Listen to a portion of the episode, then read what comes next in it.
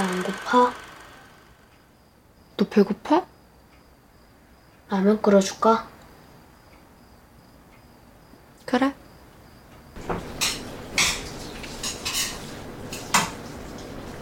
저번에 누나가 때려서 미안해.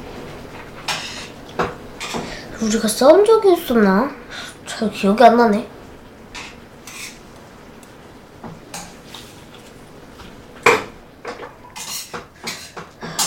괜찮아.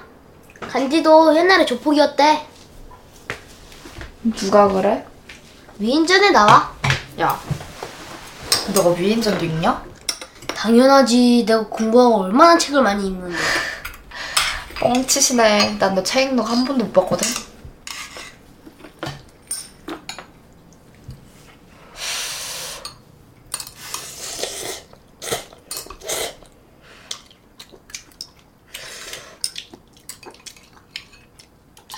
맛있어? 응. 다음엔 내가 끓여줄게.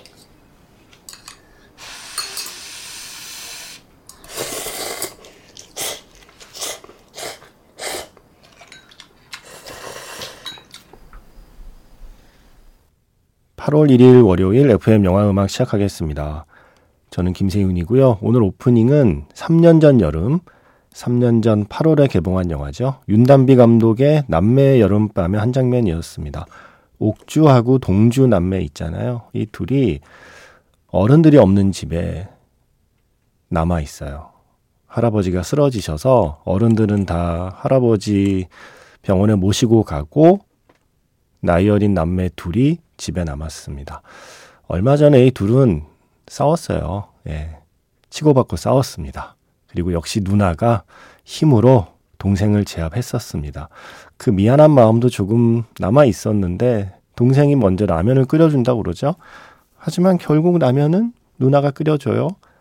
그렇게 라면을 먹으면서 사과를 하는데 아, 이 동생 반응이 아주 쿨해요. 우리가 싸웠던 적이 있었나? 예. 제 영화 남매 여름밤에서 아니 저런 동생이 있다면 음? 왜 나는 저런 동생이 되어주지 못했었지 누나들한테? 라고 반성까지 하게 만든 그 장면. 단둘이 마주 앉아 라면을 먹는 장면. 많이 괴로우셨죠? 예.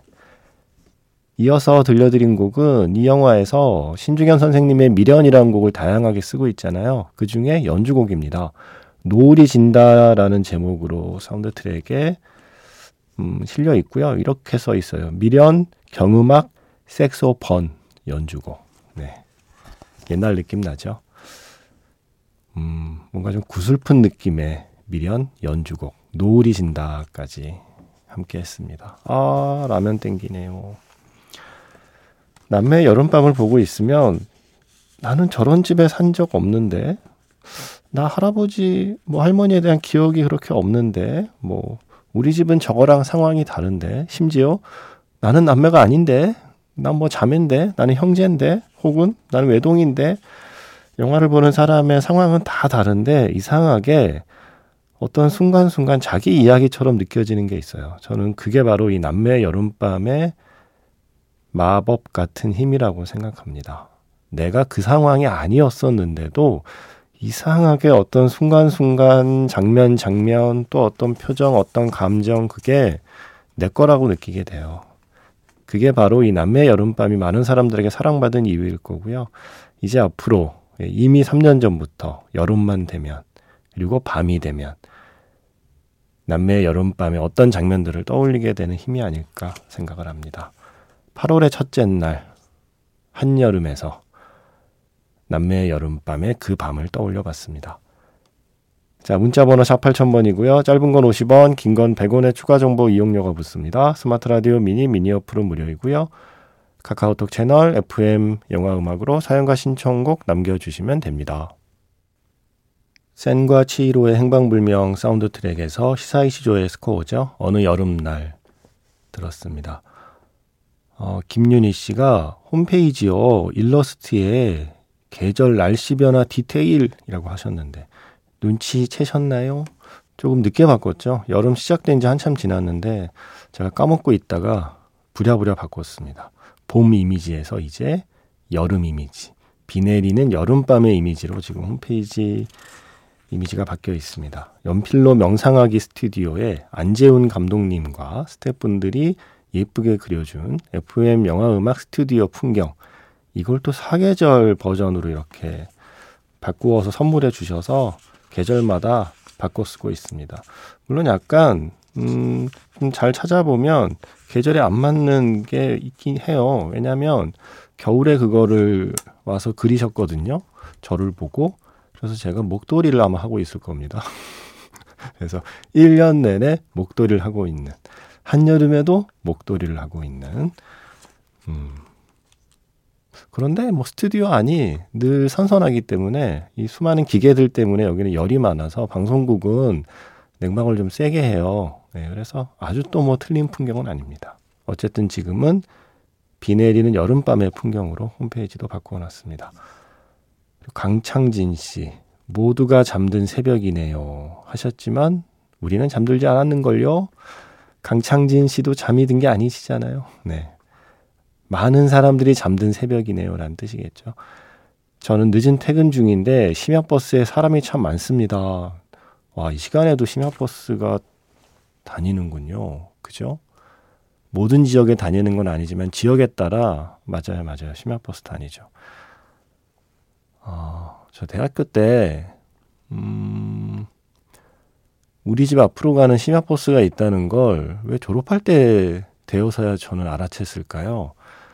제가 집이 자양동이었거든요. 그 잠실대교 그러니까 북단이라고 표현하는 게 서울에 계시는 분은 어디쯤인지 짐작하시기가 좀 편하겠죠. 그리고 제가 학교는 저쪽 에 시내에 있는 곳이었으니까 술 먹고 나면 차가 빨리 끊기는 거예요. 그래서 어찌어찌 하면 잠실까지 가는 버스는 막차를 겨우 탈 수 있었어요. 예, 그래서 거의 뭐 상모를 돌리면서 버스 안에서 비몽사몽 간에 잠실에서 이렇게 그쪽 방향인 친구랑 항상 술을 이렇게까지 먹었으니까 잠실에서 헤어져요. 그 친구는 천호동이거든요. 그 친구는 잠실에서부터 천호동까지 걸어가고 저는 잠실에서 잠실대교 다리를 걸어서 건너서 집에 갔었거든요. 비가 오나 눈이 오나 네, 한겨울에 정말 춥습니다. 한강 다리. 그때는 또 젊었으니까 또 술도 먹었으니까 술김에 아마 건넜을 거예요. 그 잠실대교를 한 일주일에 한 두세 번은 걸어서 건넜던 참 왜 그랬니 나. 네. 근데 나중에 알고 보니까 심야버스가 있었던 거예요. 예쁘게 우리 집 앞을 지나가는 버스가 한 대 있어서 차라리 몰랐으면 그냥 그랬을 텐데 나중에 알았습니다. 심야버스 노선은 그래서 미리미리 확인해 볼 필요가 있습니다. 그때는 어플이 없었으니까요. 지금은 어플로 다 검색해서 쉽게 찾을 수 있는데 그때는 서로 아름아름으로 너 그거 알아? 여기서 거기 가는 버스 몇 시에 끝나는 거 뭐 이런 식으로 정보가 통하던 시절이라 그런 어떤 시행착오의 시간들이 있었죠. 뭐 그 시행착오 덕분에 한겨울에 뭐 한강 다리도 걸어서 건너보고 뭐 또 그런 시간을 얻게 되는 거 아니겠습니까? 최희원 씨가 여름날 우리 끝날 때 나왔던 노래 같아요 하시면서 No regrets 뜻은 모르지만 신청합니다 하셨는데 이게 한국말로 하면 아쉬움은 없어 정도의 뜻이 되고요. 가수는 이영호 이렇게 한문을 그대로 읽으면 이런 굉장히 한국적인 이름으로 풀이가 됩니다. 여름날 우리 지금 꽤 많이 보고 계시더라고요. 이거 재개봉 아닌가요? 전에 개봉했었던 것 같은데 극장에 여름날 우리 보러 오는 분들이 꽤 많더라고요. 여름이니까요. 영화 여름날 우리에서 불유감 아쉬움은 없어 듣겠습니다. 이 영화를 리메이크한 거잖아요. 여름날 우리라는 대만 영화가 한국 영화 너의 결혼식을 리메이크한 작품입니다. 그래서 두 영화의 곡을 이어 들어봤습니다. 여름날 우리에서 불유감, 아쉬움은 없어. 이영호의 노래, 최희원 씨의 신청곡 먼저 들었고요. 이어서 너의 결혼식에서 박보영의 내 얘기 좀 들어봐. 였습니다. 음, 박윤희 씨. 영화 같은 결혼식. 너의 결혼식 노래에 이어서 영화 같은 결혼식이라는 제목의 사연을 소개하게 되네요. 어, 사연과 신청곡 게시판에 쓰셨는데, 어, 막 그림이 그려지는 사연이었습니다. 지난주에는 저의 사랑하는 조카의 결혼식이었어요. 어린 나이에 뉴욕에 가서 열심히 살고 있는 자랑스러운 조카인데요. 메릴랜드에 사는 예쁘고 멋진 아가씨와 만나 결혼을 하게 되었답니다. 우리 가족은 미국 아틀란타에 살고 있는데 결혼식이 메릴랜드 볼티모어에서 열려서 뭐 이렇게 쓰시면 저는 그냥 먼 곳인가 보다 정도로 생각해요. 미국 지리를 잘 모르기 때문에. 그래서 이분께서 또 친절하게 써주셨네요. 원웨이 10시간, 왕복 20시간을 운전해서 갔다 왔어요. 자, 한국에 사시는 분들, 주말 동안, 아, 나 4시간 운전하느라 너무 힘들었어. 이랬던 우리 모두 조용히 합시다.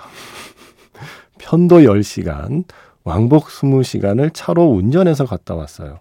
우리 부부와 아이들 셋, 그리고 강아지까지 비행기로 여행하기에 비용이 만만치 않아서 운전하고 가기로 한 거죠. 하지만 긴 운전 시간이 아깝지 않게 결혼식은 정말 잘 준비되고 예뻤습니다. 강아지 괜찮았나요? 날 더운데? 음, 네, 저는 강아지를 걱정하고 있네요. 자, 이제 그리고 이어지는 결혼식 풍경 이렇게 묘사되어 있습니다. 미국의 결혼식은 피로연이 정말 그야말로 파티처럼 열리는데요. 여러 가지 프로그램으로 잘 짜여진 피로연은 진짜 재미가 있습니다. 신랑과 신부가 피로연에서 처음 춤을 출 때 그거를 first dance라고 부르는데요. 이번 결혼식에서 조카 부부는 엘비스 프레슬리의 Can't Help Falling in Love 이 노래에 맞춰서 first dance를 추기 시작했고 분위기는 최고가 됐죠. 그런데요. 춤이 끝나자마자 그 두 사람이 마이크를 잡더니 다른 노래가 흘러나오기 시작해요. 신부가 먼저 okay, can I say something crazy? 라고 하자 신랑이 I love crazy 하면서 둘이 노래를 시작했답니다. 맞아요. 프로즌 겨울왕국의 Love is on open door 그 노래를 대사까지 완벽하게 소화하며 부르는 거예요. 뮤지컬 같은 노래가 거의 끝날 때쯤 신랑이 또 말했죠. 아, 이 오늘 사연에 영화가 왜 이렇게 많습니까? 신랑이 또 말했죠. Can I say something crazy? Will you marry me? 그러자 신부는 Can I something even crazier? 하더니 Yes! 라고 말하며 무대를 끝냈죠. 두 사람의 재치와 통통 튀는 매력이 너무 잘 표현된 멋진 프로그램이었어요. 라고 하셨는데 두 사람의 재치와 통통 튀는 매력이 저를 통과하면서 예, 굉장히 밋밋하게 바뀌었죠. 사과드립니다. 예. 그래서 우리 조카의 아름다운 결혼을 축하하며 FM 영화 음악에 노래를 신청하고 싶었습니다. Frozen, 겨울왕국의 is an open door. 그리고 괜찮다면 조카 부부가 first dance를 췄던 노래 Can't Help Falling in Love. 이 노래는 키나 그레니스 버전으로 신청해요. 조카는 엘비스 프레슬리 버전의 춤을 추었지만 Crazy Rich Asian에서 제가 개인적으로 제일 좋아하는 영화 속의 결혼식 장면이 바로 이 버전 키나 그레니스의 Can't Help Falling in Love가 흐르는 장면이었거든요. 라고 노래를 신청해 주셨습니다. 이 키나 그레니스 버전이 아마 현빈 씨하고 손예진 씨 결혼할 때 입장곡이라고 해서 다시 또 화제가 됐던 그 노래이기도 하죠. 저도 Crazy Rich Asian 보면서 와 이 노래 음 좋은데 이 버전 너무 좋은데라고 그 뒤로도 저도 엘비스 프레슬리 버전보다 키나 그레니스 버전을 더 많이 듣게 된 것 같아요.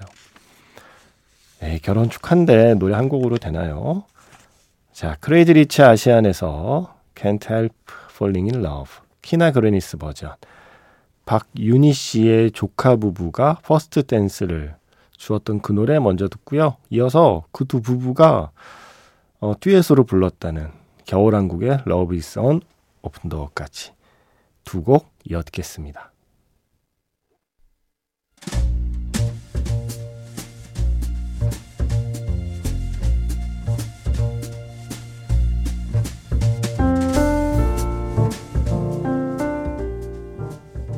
다시 꺼내보는 그 장면, 영화 자판기.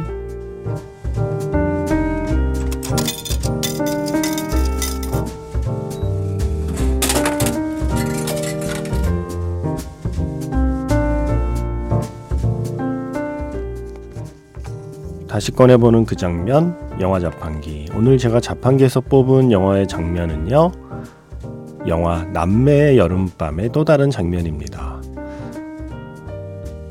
이 영화에는 남매가 또 있죠. 옥주의 아빠와 고모. 두 남매도 여름밤을 보내고 있습니다. 집 앞에 골목길 평상에 앉아서 이런저런 얘기를 나누다가 오빠가 슬쩍 집 얘기를 꺼내요. 동생은 또 불안해지죠. 또 그럴까봐. 오빠라서, 아들이라서, 늘 그래왔듯이 또 그럴까봐. 그래서 이번에는 확실하게 해두려고 합니다.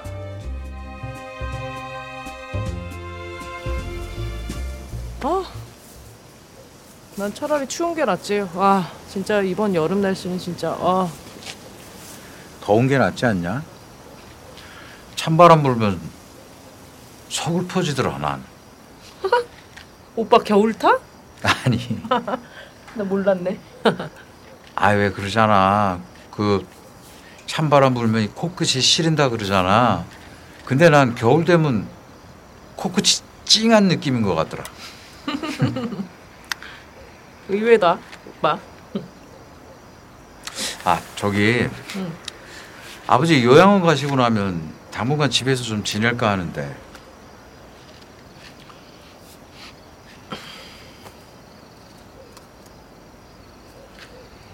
오빠.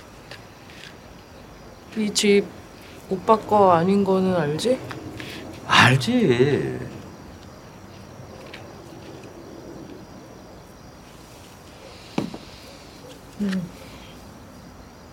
오빠, 우리 이 집 차라리 파는 거 어때? 어. 뭐 어차피 빈집으로 둘 수도 없고 그렇잖아. 생각을 좀 해보자.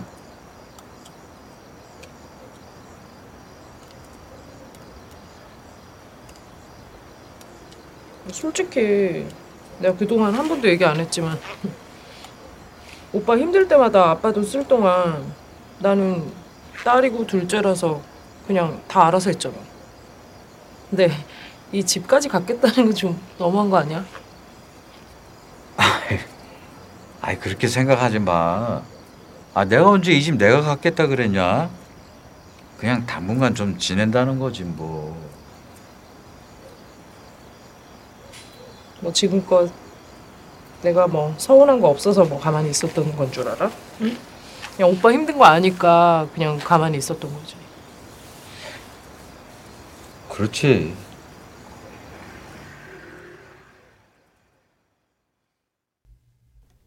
다시 꺼내보는 그 장면, 영화 자판기, 영화 남매의 여름밤의 또 다른 장면이었습니다. 이어진 곡은 김추자 씨 버전의 미련이었습니다. 음, 좀 들킨 것 같기도 하고요. 어, 우리 가족의 대화, 어떻게 알았지? 뭐 이렇게 생각하는 분도 있을 수 있고요. 내가 말은 안 했지만 내 속마음이 저거였는데 대신 말해주니 뭔가 통쾌한데? 라고 생각하는 동생분, 여성분들도 또 둘째도 있을 것 같다는 생각이 들고요.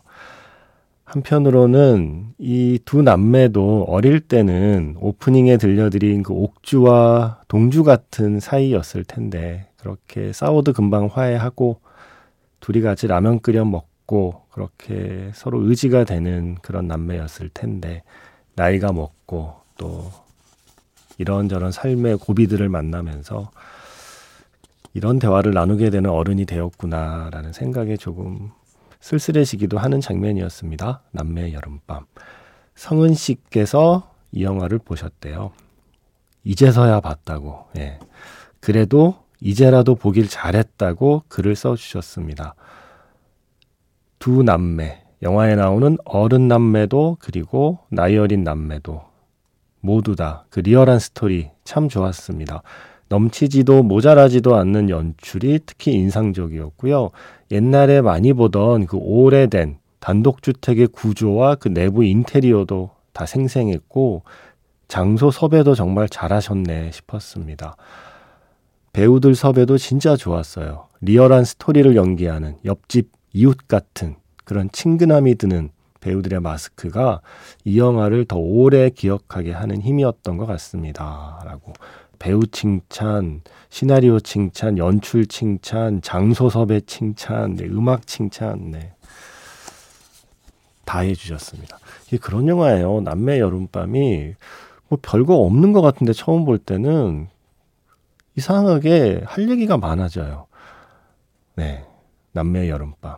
여름에 보기 좋은 영화입니다. 어른 남매와 아이들 남매, 이 두 남매의 이야기를 그리고 있는 작품입니다.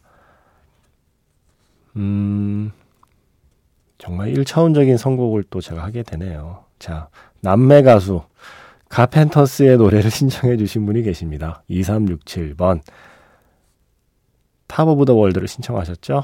음, 지금 떠오르는 영화는 애니메이션 슈렉 Forever에 쓰였던 게 생각이 나네요. 카펜터스의 Top of the World